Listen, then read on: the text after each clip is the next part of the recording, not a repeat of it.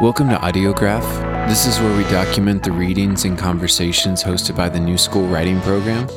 My name is Luke Wiggett. I'm happy to bring you the second to last episode here, which is a nonfiction forum hosted by faculty member Honor Moore. She also heads up the nonfiction portion of the MFA here at the New School, and she's in conversation with Brando Skyhorse, who reads from his recent memoir, Take This Man. They have a really great conversation. He's an especially dynamic reader, I think, and uh, hopefully you're able to glean something from what they talk about. And yeah, we've got one more episode after this, which is uh, the second part in a two-part series that um, that I did with here with Audiograph in in conjunction with Doctor Doctor, which is a reading series and podcast that I co-host with alumni Sam Farmond, and we'll be bringing you that next week. It's a um, kind of a marathon reading that we hosted at the new school in the writing office over the course of a few days back in the winter. And yeah, you're going to get to hear some of the faculty read uh, poems and stories and excerpts from their nonfiction, as well as I think there's going to be a few uh, alumni and current students sort of uh, sprinkled in there as well. And yeah, so you can look forward to that. Thanks so much for listening. And I hope those of you who have been working on your theses are starting to turn those in and feel that sense of relief and also uh, you know what the heck are you gonna do next uh, kind of thing. Uh, but you'll you'll be fine. Um, yeah. Thanks so much for listening. Uh, just thrilled to uh, have brando skyhorse here. Uh, one morning about three weeks ago i woke up sick for the second morning in a row. Less sick than the day before when i couldn't even stream video much less concentrate on reading a book. Then I remembered that Brando Skyhorse was going to visit us today, and I thought, why not read his memoir, Take This Man, today instead of tomorrow or the next day? And so I did, putting it down only once in the eight hours it took to read it to make chicken soup. What a trip I had.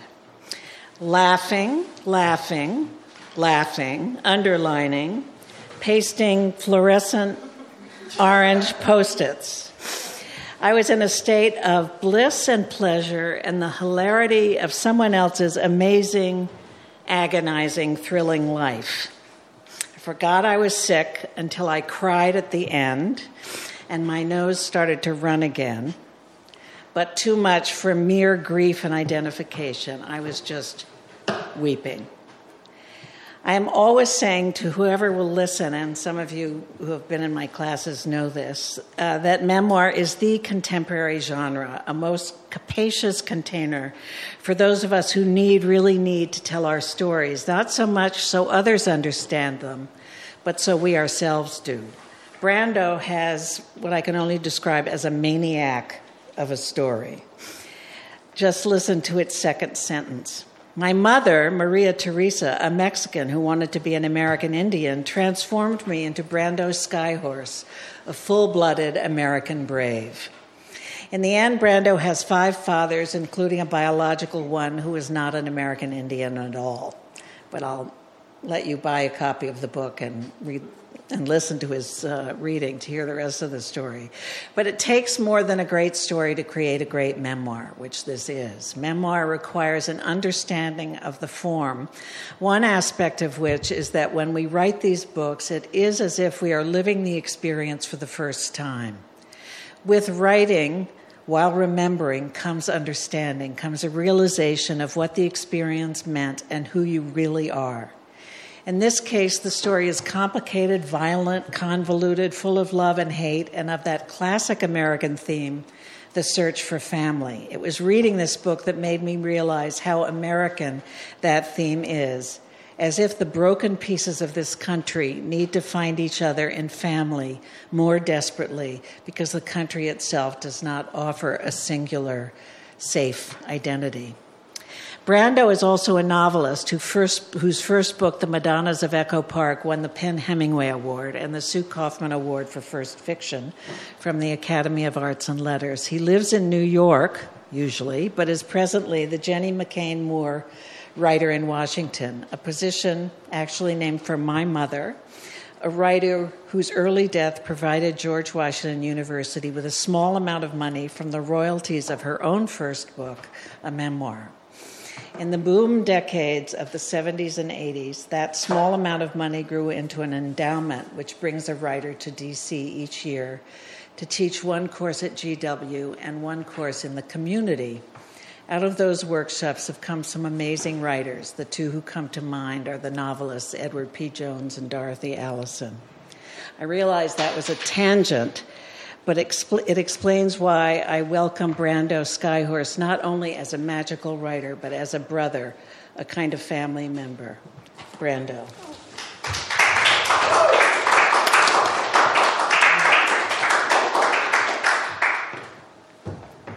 Thanks. Thanks, guys. I, uh, God, what a wonderful introduction honor. Thank you. I'm really thrilled to be here and thrilled to have taken the Amtrak train from Washington D.C. to be with you here this evening. Can you hear me at all, or I don't really yeah. need this? So you can see I'm kind of a loudmouth. Now you'll understand that when I start reading from the book where I got that from. but uh, so uh, yeah, so I, have um, selected a few choice uh, parcels from the book here. If any of you are working in nonfiction or memoir hopefully it'll make you uh, appreciate your family situation all the more and think, damn, I'm glad I didn't grow up in that house. But uh, or set the bar, uh, you know, at a slightly higher uh, higher angle. Uh, it, it's um, uh, the, the thing I constantly teach in the classes at DC at GW is the importance of empathy the importance of empathy for oneself and the importance of empathy for every single person that you're writing about. Because I feel, especially in memoir and nonfiction, we generally write from a place of hurt, anger, pain, dislocation, etc. So, um, empathy, I think, is probably one of the easiest things to. Uh, it's one of the easiest lessons I can give you, but it's one of the most difficult things to master as a writer. So I hope that in hearing some of these passages tonight, you get a sense of the empathy that I have, not only for myself, but for uh, my mother. Uh, so I'm going to read a couple of sections uh, to kind of kick out a couple of short sections. Uh, as uh, Honor said, I, I, did have five stepfathers, and, and I was raised to believe that I was an American Indian by my mother until I was about 12 or 13. And then when I discovered the truth, she encouraged me to keep up the lie because she was living as an American Indian herself, too. She was originally born Maria Teresa Banaga and became Running Deer Skyhorse. Now, all of you answering truthfully, if you could be Maria or Running Deer, which would you be? I know mm-hmm. which I would be, which is why I'm Brando as mm-hmm. opposed to something else. So uh, she really was uh, sort of a person who had, um, shall we say, two personas. And so I'm going to read two scenes that kind of give you insight into both of those personas. And then I'll read something else a little later that. Uh, hopefully won't be too salacious for everybody. And then we can start with some questions. And, uh, you know, I'm really eager to hear what you guys are working on and what questions you might have from a craft standpoint or publishing standpoint, whatever it is. Uh, so that's the deal. Hopefully, a brisk, efficient 80 minutes or so. Uh, won't take up too much of your time. Not the reading, obviously, but hopefully, it won't take up too much of your time. Uh, and thank you again for coming out this evening. I really appreciate it. So, this is one part of my mother. Um, this is when she went to high school. Her experience was scary enough to get my grandmother June and my grandfather Emilio to transfer my mother to Hollywood Professional, an all grades private school on Hollywood Boulevard that in 1963 cost $300 a semester, a half hour bus ride from Echo Park the school was for kids who needed classes arranged around a budding musician's or actor's schedule. At Hollywood Professional, my mother, Maria, was free to wear her long, dyed, blood red hair beehive high. She showed off her dark skin in tight black dresses and spoke what little Spanish my grandmother June had taught her to attract the white boys. She wanted to be new, dangerous and sexy, everything she had never been and could never be in Echo Park. Here, my mother would come to understand the power of being exotic, the power of being the other. She refused a small role in Spartacus offered by a casting agent who hung out at the school. She met Dennis Wilson of the Beach Boys, high on coke and drunk all the time, doing his best to transform his drug addled palsy into charm as he played with her hair during study period, called her baby, and said he'd ask his brother Brian to write a song for her. She hung out with James Mason's daughter, Portland, and earned a bevy of female admirers and friends by throwing a young, bratty Charlene Tilton, future Jezebel of TV's primetime soap opera Dallas, down a flight of stairs. She was voted Duchess of the Harvest Ball in 1963 and made rich friends who encouraged her to live with the kind of reckless, self destructive abandon only money and privilege can afford. Her best friend was a spoiled Bel Air Jewish princess named Betty they drank, drugged, and partied together until the early 1970s when Betty married an Asian man, moved to Florida, had a child, and in a fit of depression and rage, bashed her baby girl's head in with a hammer and was sent to death row.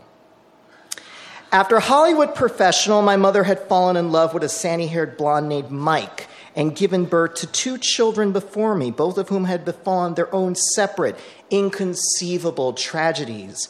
A son named Shane, who in his black and white photograph looked like a porcelain doll with onyx marbles for eyes, had a congenital heart defect. A hole in his heart, which my mother instinctively knew was there, but that an unsympathetic hospital staff ignored, claimed his life at three.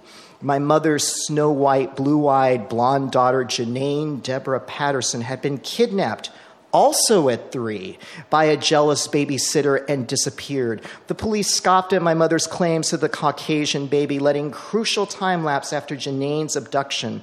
In a grainy color photograph taken in our house's backyard in the 1970s, my mother holds Janine dressed in a pink jumper, high in her arms, the one piece of evidence that my mother had given birth to a beautiful girl that nobody believed was hers. What else didn't people believe? I mean, how much of this was true? Spartacus had been in theaters for three years when my mother transferred to Hollywood Professional. Dennis Wilson never went there, though his younger, shyer brother Carl Wilson did to escape ravenous fans at Hawthorne High. Portland Mason and Charlene Tilton, who went to Hollywood High School several years later, aren't noted among Hollywood Professional's illustrious alumni. There were no women on Florida's death row at the time, my mother claimed that Betty was there. Shane and Janine both exist in photographs. Shane's in my memory, Janine's in my possession. While I maybe saw a trace of my mother in Shane's face, I realize now there's no possible way a woman with my mother's features and skin color gave birth to a blonde, blue eyed, fair skinned girl. Years later, I noticed a tiny timestamp on the trim of Janine's photo that says August 1977, which meant that Janine would have been my younger and not older fake sister. Yet for years, these children were resurrected whenever I misbehaved, a make believe sister and brother to go with my make believe father and ethnicity, who met horrible make believe ends. My mother had so much pain to share, she had to invent people to hurt.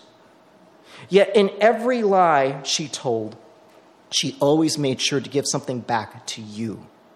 It could be a Weight Watchers meeting where she claimed a ribbon for losing 50 pounds after submitting a falsified weight loss card.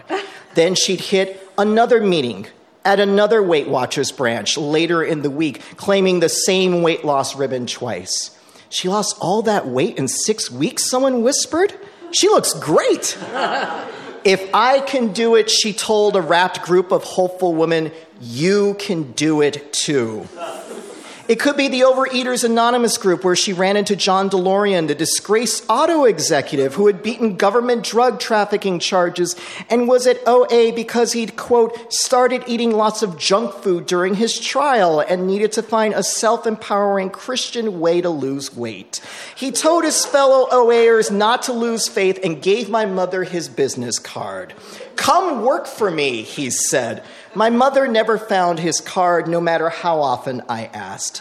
It could be leading a group of wide eyed pilgrims, my mother's term for white people, around a jewelry store, rubbing southwestern squash blossom necklaces and sterling silver bracelets between her fingers, using a just for whites Indian voice, a taffy pull on her slight Latina accent. She'd pronounce whether a piece of turquoise had been crafted by a real, quote, on the res skin. Of course, my mother had no idea which pieces were authentic, but if her details didn't line up or connect at all, you still wanted to believe her. Why? You felt privileged that someone with such an extraordinary story would choose to confide in, of all people, you. You'd forget meeting a hundred people, but you'd remember meeting my mother. Her story became your story. I can't wait to tell my friends I met an Indian, one of my mother's pilgrims, told her in a sincere embrace. She rattled with the jewelry my mother had helped her buy. Thank you. Hey, she'd say, at least it's never boring. so that's one side of my mom. Only one? and uh, here's the other side. Uh, this was when my mother took me out to meet my namesake, a man named Paul Skyhorse, who I believe was my biological father. I was five years old, and she was dating a man at the time named Frank, uh, who would subsequently become another one of my stepfathers. He never married my mom, but he's sort of like been grandfathered into being my honorary father status since we've known each other and survived my mom like all these years. So we're kind of glommed together by sort of uh, by experience. Um, so, this is the day I met who I thought was my father.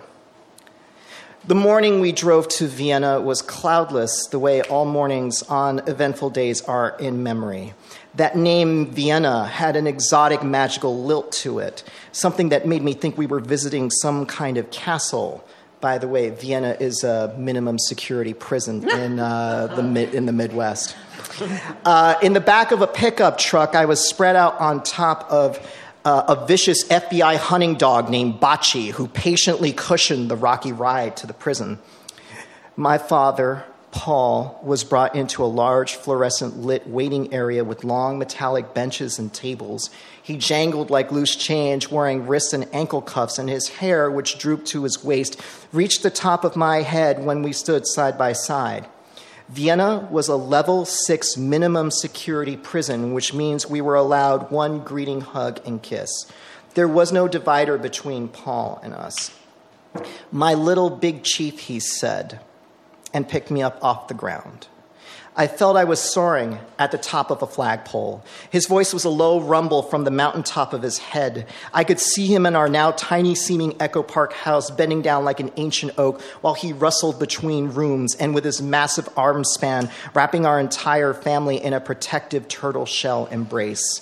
I had found my father. My mom's boyfriend, Frank, waving us off in Union Station less than a week ago wasn't even a memory when we packed for our trip home. I couldn't think about anything except Paul. When would I see him again? How long before he got out of jail? Would he come home to Los Angeles to live with us?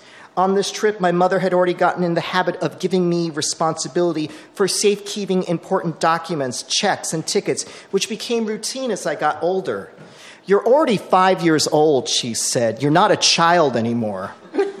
Kellogg's Frosted Flakes had a special promotion that allowed kids to travel free on Amtrak if they had a pair of box tops from specially marked boxes of the cereal. My mother thought she had given me the box tops for safekeeping. She hadn't. What do you mean you can't find them? She screamed. Calming her down was impossible.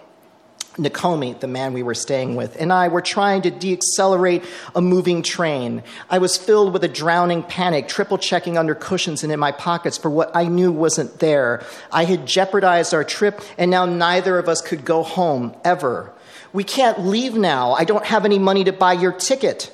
Once we were back home, I'd seen my mother pull from between her breasts an egg shaped clump of blood-stained $20 bills Paul had slipped her during our visit. I'll just leave you here, she shouted. You've taken enough of my life from me. My mother grabbed my throat. Then she pulled me across the trailer we were staying in, the way a girl would drag a lifeless doll up a flight of stairs. She threw me shivering onto the bathroom floor and then snatched one of Nakomi's leather knife holsters and stabbed at my neck with it. It was empty. The holster tip didn't cut, simply folding inward. She tossed it aside and yanked me over to the toilet like a mop. My mother wrapped her hands around my neck again and pushed my face into the toilet water while I flailed my short arms, tr- trying to reach the flush handle. My resistance frustrated my mother. Her grip tightened and her nails pierced my skin. I was drowning and choking, and it would be seconds before I lost consciousness. Nakomi wedged himself in the bathroom doorway, grabbed my mother's shoulders, and uncorked her off me. My head slapped in a wet puddle on the ground. There's a synchronous sound of shallow breathing from us all, our chests rising and falling at different rates, our breathing a relay game. When the box tops were found, an apology was grumbled, but my mother explained to me that being strangled had been a natural consequence of my carelessness. Not being given the box tops wasn't an excuse. I should have asked for them. Later, as I got older, whenever my mother got unwelcome mail from the welfare office or the IRS, when I couldn't unjam a tape from her VCR or fix her wonky phone line, when I was the closest male at hand on whom to take out her frustrations with men, or above all, whenever she was afraid, she'd bellow for me from her bedroom. Brando! It was a chainsaw howl, a concussion blast that to this day makes me jump at loud noises. When she called my name, I stopped being her son and turned into a hunchback lab assistant scurrying through our horror B movie castle, searching for the one essential ingredient she needed to complete her experiment. Of course, I'd always lacked this one crucial piece of her puzzle. It was, like those box tops, something she'd already forgotten she'd never given to me. So, we spent a lot of time looking for stepfathers. Uh, and so this is kind of a summary of uh, a brief roundup of what that was like. My mother was bored. She'd been single for almost a year after Frank left her, so we hit the road with prepaid Amtrak, Greyhound, and airline tickets, looking for dads for me and men for her, but not really in that order. When you're a child, you go where you're pulled and trust whoever's doing the pulling. What started as a couple of trips to visit Paul was now a full scale cross country manhunt. We'll always stay safe as long as we're together, she said. Nobody's fucked up enough to hurt a mother and her child. My mother dated three dimensionally, keeping track of the men she met through her evolving singles ads like a chess master in the park playing five games at once. She chose prospective suitors based on what parts of the country she wanted to visit. New men meant new adventures on buses, trains, and planes with phonics workbooks and early readers to cover my short vacations from school. Staring out the large airport windows, my mother, always a nervous flyer, would watch a plane take off and whisper, Come on, big bird, you're gonna make it.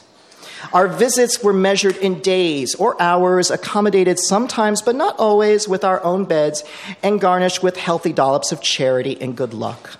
We traveled to Oakland, where Larry, a kind wheelchair bound Vietnam veteran, introduced me to Pong. There was an Amtrak trick on the Coast Starlight to Klamath Falls, Oregon. Carl, a man in his early 60s, loaded us into his pickup truck and drove to a literal shack with a tin roof and newspaper insulation where he and his three children slept in one common bed. In Oxnard, California, we stayed with Stan, an obese man whose bratty tween daughters hissed at me through their retainers and kept their sunglasses on indoors. A man in Albuquerque, New Mexico, tried to teach me the harmonica. A scary redneck named Rick, who lived in a San Antonio trailer park, served me milk in glasses with topless Playboy models on them. I named a stuffed rabbit bought at a Greyhound bus station, Redding, in honor of the California town we fled at four in the morning morning. By my 10th birthday, my stuffed animal collection, one toy per man, had grown into a Versailles menagerie of felt ears, cotton bellies, and button eyes. A disabled man in Atlanta never got us home from the airport.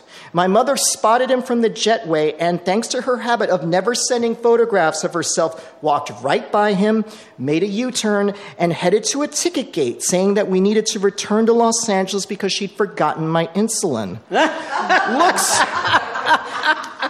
Look sick, my mother said. I frowned and sucked in my cheeks. We had our pick of seats on a boomerang flight back to Los Angeles, during which a crew of concerned flight attendants checked up on us throughout, complimenting my mother on how calm and strong I seemed.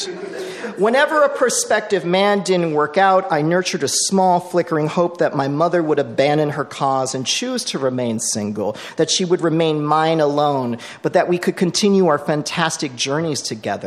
I loved them. I had elaborate fantasies of a life spent with my mother rail tripping to far flung American destinations.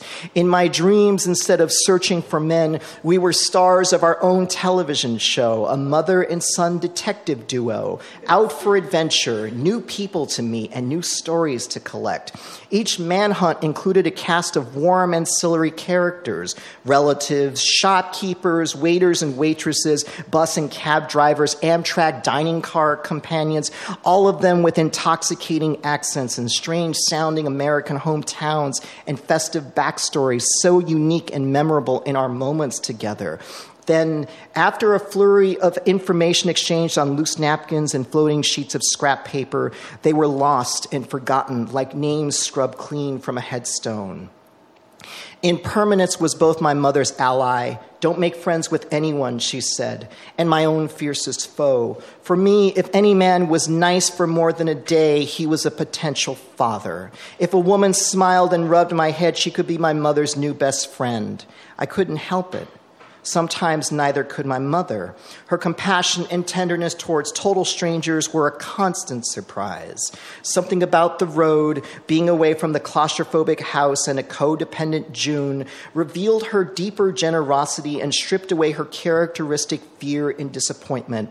I'd love to tell you all of these strangers' names and stories here, how each one of them was crucial in helping us make a connecting flight, or just about to depart train, or covering a meal in a diner where we were short of cash, or buying me a chocolate bar for the road, but they're all a jumble of receding faces and closing doors to me now. Whoever you were and wherever you all are, I thank you. The children were for me harder to forget. We met men who had been set adrift by their younger wives and who were simply too old to keep up with their kids. I saw the loneliness in these children's eyes and imagined them kindred brothers and sisters, siblings that could come home with me and replace my stuffed animal forest. We'd hide away together from my mother when she was angry and laugh, play, and clutch one another tight in my closet when her thunderous footsteps got too close. These kids forced to be adults before they were ready, weren't authority figures. They were just like me, searching in their own fathers for the same thing I had traveled halfway across the country to find. Little kids also ask brave questions. Why was my hair long like a girl's? Did I live in a teepee? How come I didn't wear feathers? My mother ignored these questions or sometimes invented her own answers, but she always left town with the same encouraging words We'll be back. Sometimes the men followed up with notes from their kids, who told us in large capital letters that floated like balloons across three hole punch paper how much they missed us, asking when they'd see us again. My mother never answered them. She was writing her own letters, too busy singing to me the virtues of a new and coming father to listen to the dreams of children. I got time for one more? One more, yeah. Yeah. So let me tell you what my mom did for a living. Yeah, that's what I really wanted. It was your idea, Brando, my mother said, for me to become a phone sex operator. My mother, grandmother, and I were together watching television in the living room. This was before my mother and I had separate TVs in our own rooms, three televisions for three people who couldn't share. On that day's Donahue, phone sex operators, women who have explicit sexual conversations with men for money, a black silhouette with crescent rolls of vertiginous hair spoke in a digitally graveled voice about the virtues of the job, working from home, lots of tax free income, power over men. I turned to my mother and said, You could do that.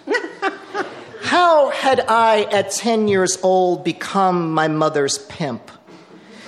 She left from what she called straight jobs to sex worker because she felt victimized by a series of menial office jobs, the last of which was at a recruiting office, the ironically named Manpower, where she worked as a headhunter. She quit when she was cheated out of a large commission, or to translate into what she'd call white man's words, fired for insubordination. There were a few work options left to a two year community college graduate, an amateur unemployed paralegal via a mail order diploma course, and a Marinello Schools of Beauty dropout. Too many fights with her customers. She replied to a tiny box ad soliciting adult phone actresses for a company called Inside Moves in Pacific Palisades. It operated like a taxi service. A client called asking for a woman with particular attributes tall, voluptuous, redhead, and gave his credit card and a callback number to a dispatcher or screener. She'd then contact one of the operators or girls on call and give her the client's request. The girl then called the client collect at a number he, almost always a he, had provided. When the call was over, the screener would charge the client's credit card based on how many minutes the call had lasted. The girl earned a percentage based on how many minutes were billed. The longer she kept the client on the phone, the more money both she and her company made. My mother gave an alias for her payroll check. Over the more than 10 years that she'd work in the business, she'd cycle through new billing names for a host of reasons marriage, switching companies, remarriage, eluding obsessive clients, re remarriage. She'd accumulated a deck of bad fake IDs to cash checks with no payroll taxes deducted that erased any trace of her Mexican ancestry and spliced together her two fake Indian names Running Deer Skyhorse, Maria Running Skyhorse, Maria Running Deer, Mia Skyhorse. Mia was a favorite alias. She fanned them out like a deck of cards. I can be anyone I want, she said. It wasn't easy at first. My mother vomited after her first several phone calls. Then she got the hang of it. After several calls experimenting with various names, ethnicities, and gradations of voice, a clear winner emerged. My mother became Kara Lee, a 23 year old Irish grad student from Chicago. Straight sex calls, missionary no kink, were simple. Rape, incest, molestation calls, the toughest, though she could do a convincing mimic of an eight year old girl. Give me a wowie pop, she'd say at the kitchen table to make me laugh, though I knew without understanding she was never this chaste on the phone. Golden and brown shower calls, her explanations were useful verbal ammunition for the coming leap to junior high, made her laugh. Domination calls were her favorite because they didn't involve graphic sex. On an ever expanding Rolodex, she'd kept a card for every man she spoke to, noting the date and length of each call, where he lived, when his birthday was, his children's names, and whether he liked to imagine Kara Lee, that is, my mother, in black stockings or red lace panties or crotchless. She listened to their insecurities, celebrated their triumphs, commiserated with them over life's disappointments, and acknowledged with handwritten thank you notes their gifts of flowers, chocolate, and classical music sent to her call center. Her calls could last anywhere from 10 minutes, get them off, then get them off to marathon six hour therapy sessions. But her therapeutic duties were always second to arousing her clients. My mother scoured pornographic magazines for sexual scenario ideas, but was too embarrassed and too tethered to her telephone to buy them. So she sent my grandmother to the neighborhood stand on the corner of Sunset and Echo Park Avenue. Hola, how are you, Julio? My grandmother would say. Oh, ¿cómo estás, abuelita? Uh, everything good? Oh, bien, bien's busy, busy. What you got today? She'd ask. I got the new Penthouse Forum you wanted, Julio said, all business. My mother got her best ideas from Forums. How about, my grandmother said, putting on her bifocal reading glasses and looking at a list, jugs and high society next week? Then give me the Forum a Reader's Digest, and an Ellery Queen. I need my mysteries, my grandmother said. oh, don't forget the new Hustler. Thanks for listening, guys.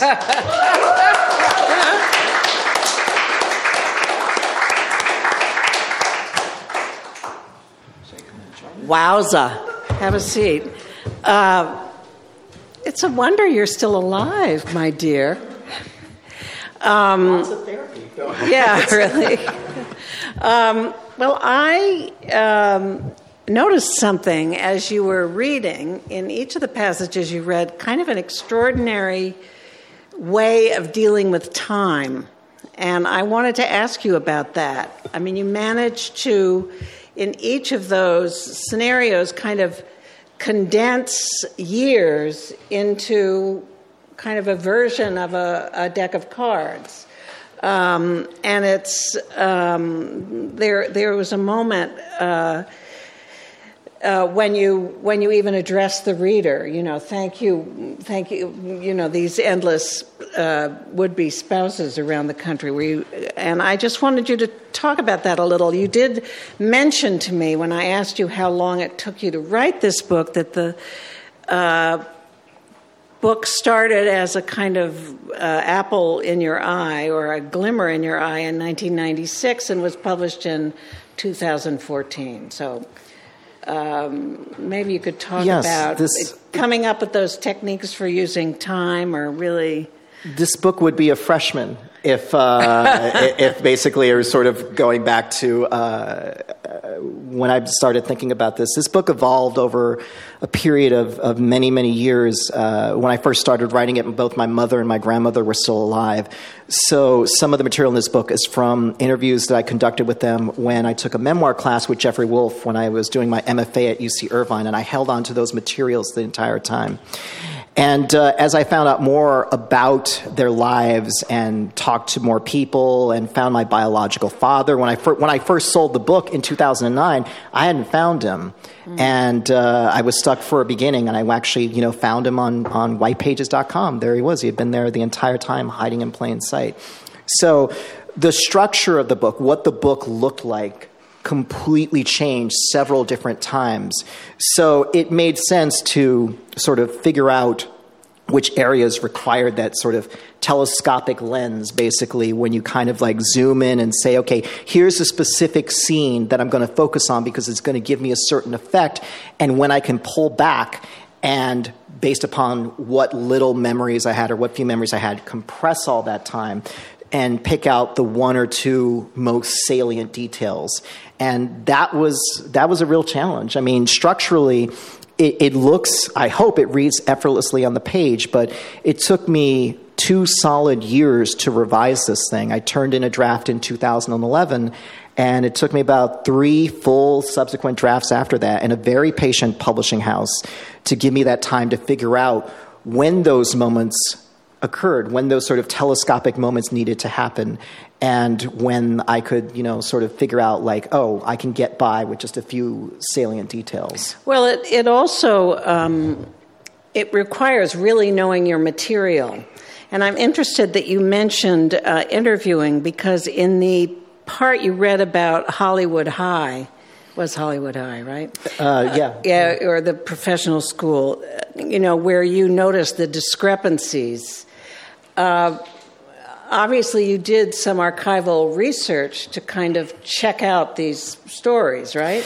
Yeah, part of that was archival research. Part of that was, you know, what I could find on the web. Uh, there's actually a couple of alumni sites devoted to Hollywood professionals. Oh, it's amazing to me that, like, it did have a, an illustrious group of, of kids that went there, and made it all the more amazing that my mom was able to talk my grandmother, who was basically a working class woman, into sending her there. Right. Uh, she had initially gone to uh, a high school name, uh, called Belmont, uh, which had a reputation for gangs. And my mother had briefly joined a gang and then wanted to get out of the gang. So, in order to avoid going to Belmont, where she was afraid that she was going to get her ass kicked on a daily basis, she told my grandmother, "Yeah, you got to send me to the school, and it's three hundred bucks a semester." And so that's where she she ended up.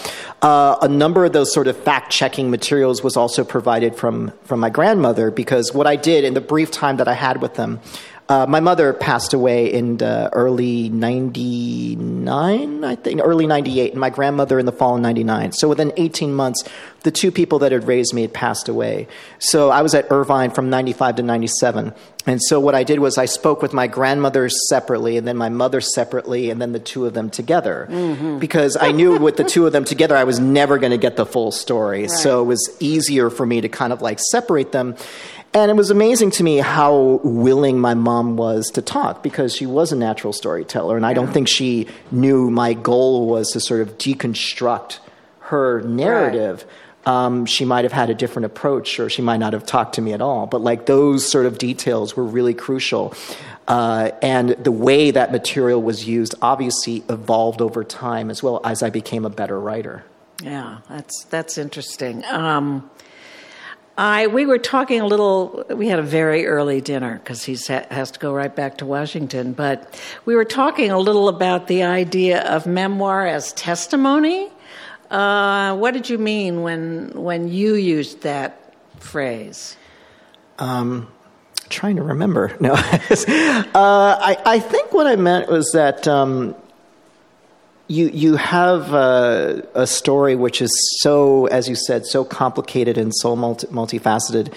You you want to do right not only for the story's sake, but for the people involved. And uh, for those of you who do actually, if you don't even buy the book, but uh, there's an epigraph up at the front that says it's a dedication basically, and it says, "Mom and Grandma, I wish I had a better memory." Mm. And that's kind of what it's about. That sentence obviously has a dual meaning. I wish I had a better memory, as in, like, I wish I could remember more. But I also wish I had better memories. I wish I had more lovely memories. So the idea of this being sort of a, a testimony to um, lives that perhaps could have been lived differently was really important to me. Mm. Uh, I was speaking a, a, little bit earlier about uh, that uh, review that this book got in the New York Times a review that I still don't know was positive or negative. If any of you can find it, maybe you can help me figure it out because I we my editor and I was still like seven months later. It's like, is there anything we can use from it?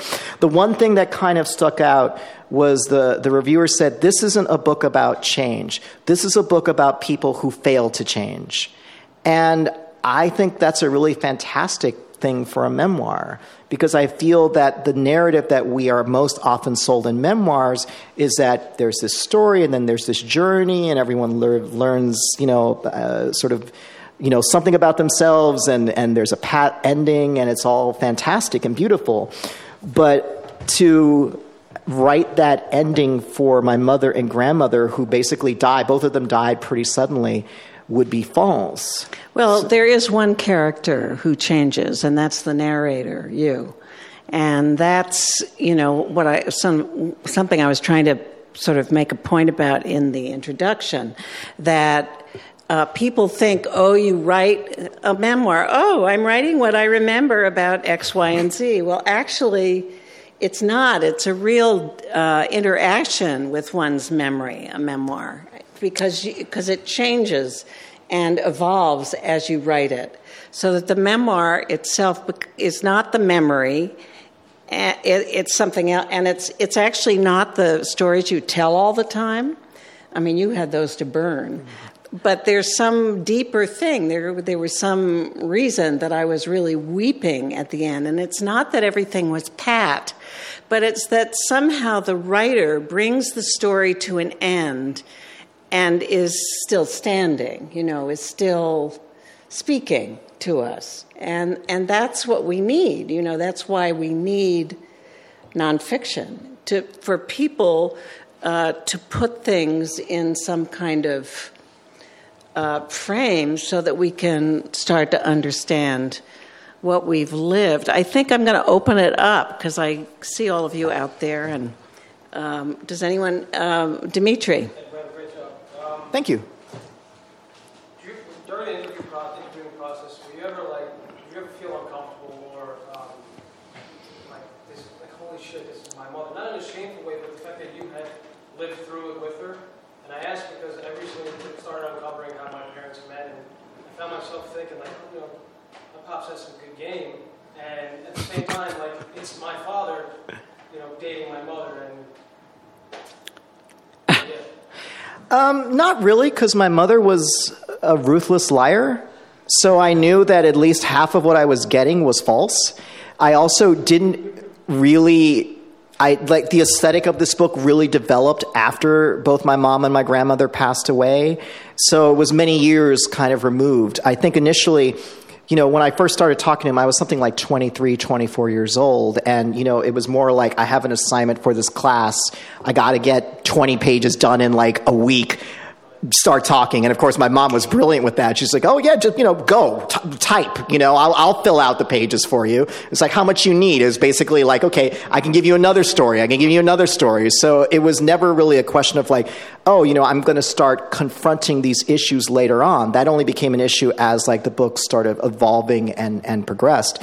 Um, I'm not really sure how it would have happened if my mom hadn't died uh, as suddenly as she did, uh, or my grandmother. I think my grandmother probably would have been more um, more comfortable with the process of this evolving and getting the record down somewhere. You know, I often tell people when people ask me, "Oh, if your mom was alive today, how would she respond to the book?" And I was like, "Well, you know, she'd leave two Amazon reviews. One would be a five star, one would be a one star. And the five star would be like, this is the best thing anyone's ever written. You know, you got to go out and buy my son's book. And the other was like, yeah, this is full of lies. You know, like, you got to contact me for the real story because like he left out a whole bunch of other stuff that's really good and, and so on and so forth. So it was again, that sort of duality. Um, which I think is sort of why duality as a concept is, is interesting to me. Yeah.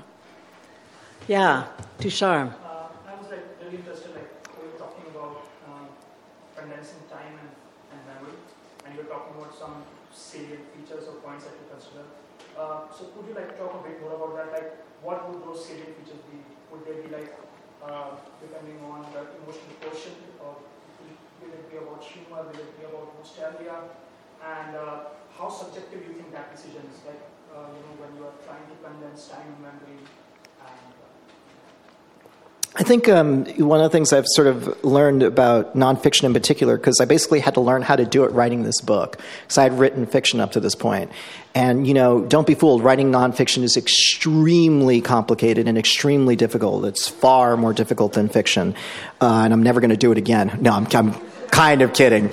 But uh, in terms of, you know, that engagement, you know, my early drafts of this memoir, were really flat because I kept getting pushed off the page by more interesting characters. Mm-hmm. And my, my editor kept telling me, nobody will be interested in however crazy your mom is if they don't know who you are. That's right. So that was sort of the framework. It's like, okay, what are the moments that I can pick that best highlight these memories that I have. Then it came to figuring out what I call the specific inner voice. And that inner voice, as you see, like every so often, like, you know, when I ask those questions, what was I doing? What was I thinking? How was I feeling? How was I processing? If I had places where I could de- definitively answer that with a specific inner voice, that was a great place for a scene. And that meant I could slow time down and really focus on a specific moment because I'd had time to process it that sort of uh, collage of moments where basically I just remembered the moment, but not what I was thinking and feeling about Rick or you know Larry or all those other people. It made it easier to assemble it into sort of like this place where time got collapsed because I didn't have that inner voice for those specific moments. I had an inner voice thought about the collection of moments. And so, in that way, I could sort of condense, because again, those trips, that was probably about maybe a year long period. And each one of those trips was like two or three days, and my mom would take me out of school and blah, blah, blah, blah. But that goes back into like the showing versus telling. It's like, I don't need to tell you. And then my mom took me out of school for the 13th time because all of those little details, those one sentence details, the implication is already there. So I think having that specific inner voice is really crucial in determining where to slow things down and where to speed things up. Yeah, and um, it's almost as if, uh, I mean, I remember having to write a description of my grandmother's amazing living room, you know, and it was like, okay, like, how am I going to make people understand that there is such a thing as an absolutely beyond amazing living room? And I realized I had to dramatize it. So that's what you're saying. You kind of took all these details and you made them into some kind of poemish uh, uh, prose entity that itself was dramatic. And that was the voice of the narrator Well, it's- doing it- the dramatizing. Yeah, I mean, it's it's like I mean, I, I hate these metaphors whenever people talk, writers talk about writing because they can get very sort of like, oh, it's it's like a road trip and blah blah blah. But it really is like a road trip, in that uh, you know you figure out the places that obviously in your mind you have those key scenes, the big landmarks, and you know you're going to stop there, and you know you're going to spend a lot of time there, and you know you're going to have a lot to say. But in the process of putting this narrative together, there were all these sort of little like side routes that I just realized in the moment, oh, I have more to say about this. I can spend an additional, you know, few pages to stop here, take a look around, and put more of the page, more of my thoughts on the page. And conversely, there were places that I thought were going to be big that I didn't really have a lot to say on and just sort of drove on by. So. Um, you mentioned that you had this draft and you turned it into your publisher, and they gave you two years to revise it. I'm curious. That's for pros, by the way. That's that's that's a professional gig. Don't don't no, not for amateurs, by the way.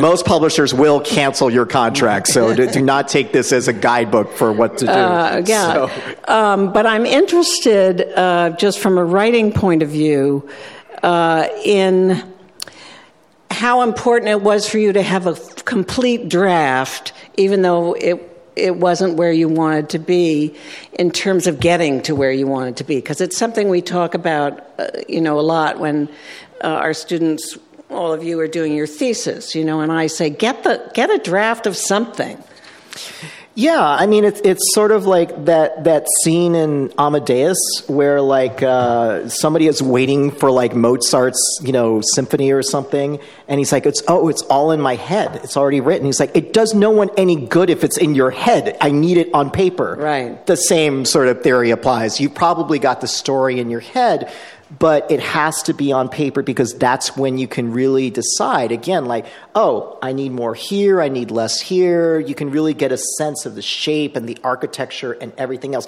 And that doesn't necessarily mean you need every single thing in your first draft. Right. it just means you need a draft. You need something to look at. You need something to mark up. And then once you have that and hopefully after you've sat on it for a while not 18 years, but I mean, hopefully, you know, longer than a few weeks, then you can get a sense of, okay, here's where, you know, I need to expand this, I need to take away from here, because that's really the only way I know how to do it. It's the only way I know how to do it. So, Um, I'm interested in, in like your interviewing process, right? Which apparently is interesting. You said with your mother and your granny coming together, you were not going to get information out.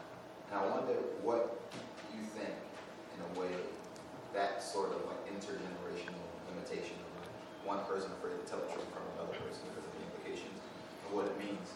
How do you think that kind of articulates sort of the social and like personal character of being American? Sure. I mean, I, I would love to say that there was a, a deep sort of intellectual thing going on with them, but I, I think that it was more like they just wanted to tell the better story. And so they kept like, so they kept one upping themselves. But I think from a generational standpoint, I think that uh, there's a lot of humor in this book, and a lot of humor is basically used as deflection. And I know that both my mother and grandmother excelled at sort of deflecting what they really wanted to talk about. So, in the sort of dialogue that they had together, what worked best was when they both had a story whose sort of like contours and shape they could roughly agree on because then it was like seeing an improv team kind of working together and like adding details and any sort of like sense of like age or distance kind of collapsed. But uh, am I, am I answering your question or am I just So, I mean, what you said that was interesting was this concept of like making a better story and like the American ideal is like that's what this country is predicated on, like creating the story. Yeah. Yeah impro- improvising the details and like filling things out with deflecting. Yeah. And I wonder, like, did that bring you, like, were you consciously writing that from just the perspective of a writer and his family, or were you, did you see your work in a broader context as possibly implicating the American experience? Um, no, no, God, no. I, I'm, I'm not that. that. I'm not that smart. No, I, I, I would, I, I would, I would, I would love, I would love to, to, you know, uh, have that sort of conscientious, um, implication of like sort of the, the American storytelling aesthetic. If it did, it happened in a really subconscious and subtle way. I mean, there are briefly like one or two lines where I talk about how, you know, Hollywood and Los Angeles is a place where people traditionally go to reinvent themselves. And so there is this aesthetic that because I am named after a movie star and because my mother pretended that she knew Marlon Brando, for real, that was her thing. That basically I was named after Marlon Brando because he was my godfather. Eh, now, again, he was The in a movie called The Godfather, so like literally it was like, which sort of layer do you believe? So in that way, yes, there was probably a subconscious level of like, okay, my mom literally would do whatever it took to sort of reinvent herself and claim some sort of like, you know, some sort of stardom, some sort of celebrity for herself. Um, and that, in a way, I think is sort of like a very subtle indictment on, you know, the way in which we live as Americans. Everyone wants to be famous. Everyone wants to have their own sort of like narrative kind of blown up uh, into something uh, wonderful and expansive. But as far as anything consciously, no, no. It, it, it's, I feel like the best work, and I don't know, maybe Honor can add more to this than, than I can, always comes from like a really unconscious place. I think I was more concerned, th- my primary aesthetic in writing this was why did this happen? Why did, why did I have such a damaged childhood? Why did bad things keep happening to us? And it was only when I could kind of put all of the arcs together, all the sort of pieces together, that I realized, oh, bad things kept happening because people kept making very poor decisions. And I know that sounds really self evident, but it wasn't something I don't think I was even able to realize until I had everything in front of me. Yes. I really, um, uh, really love your voice, your narrative voice. That's so connected. Oh, thank you very much. Emotionally, uh, to uh, your, uh, the way you put across your story. Uh, but my question is, now you spent two years uh, with, I, I'm assuming you had an editor that absolutely loved your story. I also want to mention, I think there's a She says she did, so. it's a great irony that you're doing a story about uh, your mother who was uh, almost a pathological in her lying, uh, but it's also a greater story about Hollywood syn- syndrome, I think. But uh, could you address how you dealt with your uh, editor? Because I believe there's a, a big story there that you spent two years moving towards that voice. I'm assuming that's what. Yeah, yeah. I, I mean, uh, that's a really wonderful question. Uh, it's not something I get the chance to talk a lot about, in particular because I worked as an editor in publishing for 10 years and I worked on nonfiction, so you would think I would know how to do this. And I didn't. And it took me, you know, I would probably say at least the first six months to really kind of decipher what my editor was going after. So basically, what I did, because I was so obsessed with getting the truth down on paper was that there was nothing in scene. There were no scenes in this book. It was literally, and then this happened, and then this happened. And it was certainly a truthful recitation. And I'm sure you guys have had this conversation as well. It's like, what can I set in scene? How much can I remember? And it was just flat. It was boring. There was no sort of drive. It was just sort of like it was like a graduate thesis, basically. Not not not like not like not like not like you guys. Not I mean, like ours. I mean, like I mean, yeah. I mean, like you know, like lit crit or something like that. You know, not not not good stuff like you guys. So I forgot where I was for a second. So um, so really, it took like a first the first few months to kind of deconstruct, and you know. Uh, we went back and forth, and, and you know I kept reading more books. That's basically how I cracked the nut because my editor was really, really exceptional at pointing at the places that things did not work. But in terms of offering solutions, you know, she was like, "Well, it's your book. You got to figure it out. You got to offer the solution." Thanks so I a lot. yeah, well, I, I love her. I love her. But Yeah. you know, in terms of like giving me the solution. Yeah, I mean, and but that was like literally over time. It was literally just drilled again and again and again, and uh, you know, literally the, the the opening of this book, for example, which basically is a four page summary of the entire story, and it sort of sets us off on our quest. And it's only four pages, and I think it's a wonderful opening. I must have rewritten that opening something close to sixty times. And I mean, like literally 60 fully different, different drafts, fully revised, like the whole different thing over and over and over again until, I mean, I was revising the opening, I think, up until we were in proofs, up until basically like where it was basically ready to go to press and just making those last minute changes.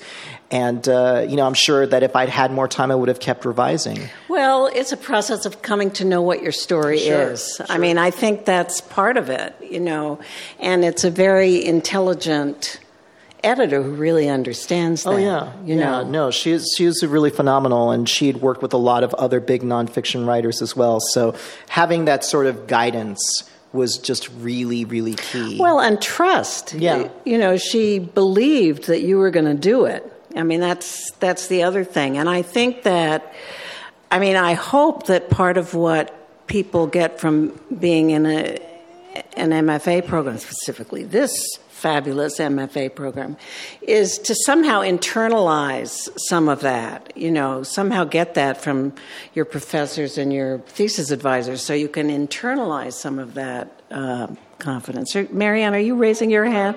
Oh, raise your hand. you, you mentioned, I mean, truth seems to be a big theme here, since you have, I guess if you were an anthropologist and you were doing interviews with your mother and your grandmother, you're dealing with like really unreliable sources. So I was just wondering how, not only those narratives that you kind of were um, purposely going, you know, sitting down with them, but also sort of the narrative that you were fed from a small child about sort of who you are. How do you feel like at the end that you were able to sort of comb through and tease out what was real and what wasn't, or real and not, or did you just sort of embrace this sort of creative aspect of like, you, know? Yeah, sure. No, no. I, I, I think I, that's an excellent question as well. And I, I think that I had to rely on two things. I had to re- rely on my own gut, my own experiences. Because again, obviously, as a small kid, it's like, you know, some stuff you remember, some stuff you're a little less hazy on. And so one of the key characters in this book is named Frank, and he started dating my mom around four or five, when I was four or five years old. And I'm still in touch with him. He's basically the guy I consider my father. And so a number of the scenes, by, by basically by the time he appears on the scene, like his memory's pretty sound. And so I run things by him. It's like, did that happen? He's like, oh, yeah, that pretty much happened exactly the way you wrote it. He's like, yeah, I, I couldn't forget that. Mm. And so that was, it was a nice thing to have that sort of backup.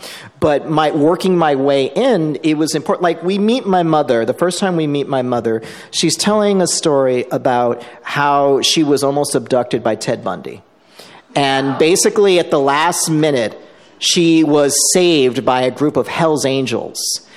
And, uh, and she would tell the story the whole time. And basically, the conceit of the story, the punchline of the story is like, well, you know, if Ted Bundy had killed me, I would have never like met your father and give, given birth to you. So you're you're here because Ted Bundy was unsuccessful in raping and murdering me. That was sort of the conceit of the story. So like, how do you? And to me, that felt like the perfect way to introduce my mom because it's such an over the top story, so overblown, but she believed it. I mean, that's the thing. I, I don't feel that like my mom was like being intentionally malicious. Like she believed these stories because she had been telling them for so many years. So my goal was to basically put these stories down and to offer enough counter punches or counterweights so that by the time you get through the narrative, it's like, okay, yeah, you know this is nonsense, you know this isn't true, but you can come to that determination by yourself without me kind of having to put my thumb on the scale and say, here's another lie she told, here's another lie she told. There's no judgment here. And it's the thing I was talking about earlier about empathy, is that I am enormously empathetic to where my mother's storytelling bug came from. And I think that's really key. But that said, you know, I had to tell the truth as I remembered it as accurately as I could. This is not about being creative in a James Frey, oh, I was in prison for three months kind of way. You know, like this is this is basically the truth as best as I can remember it and recount it. Um, if you're not doing that, then what you're doing is fiction. It's not memoir. Perfect way to end. Um, and let's give.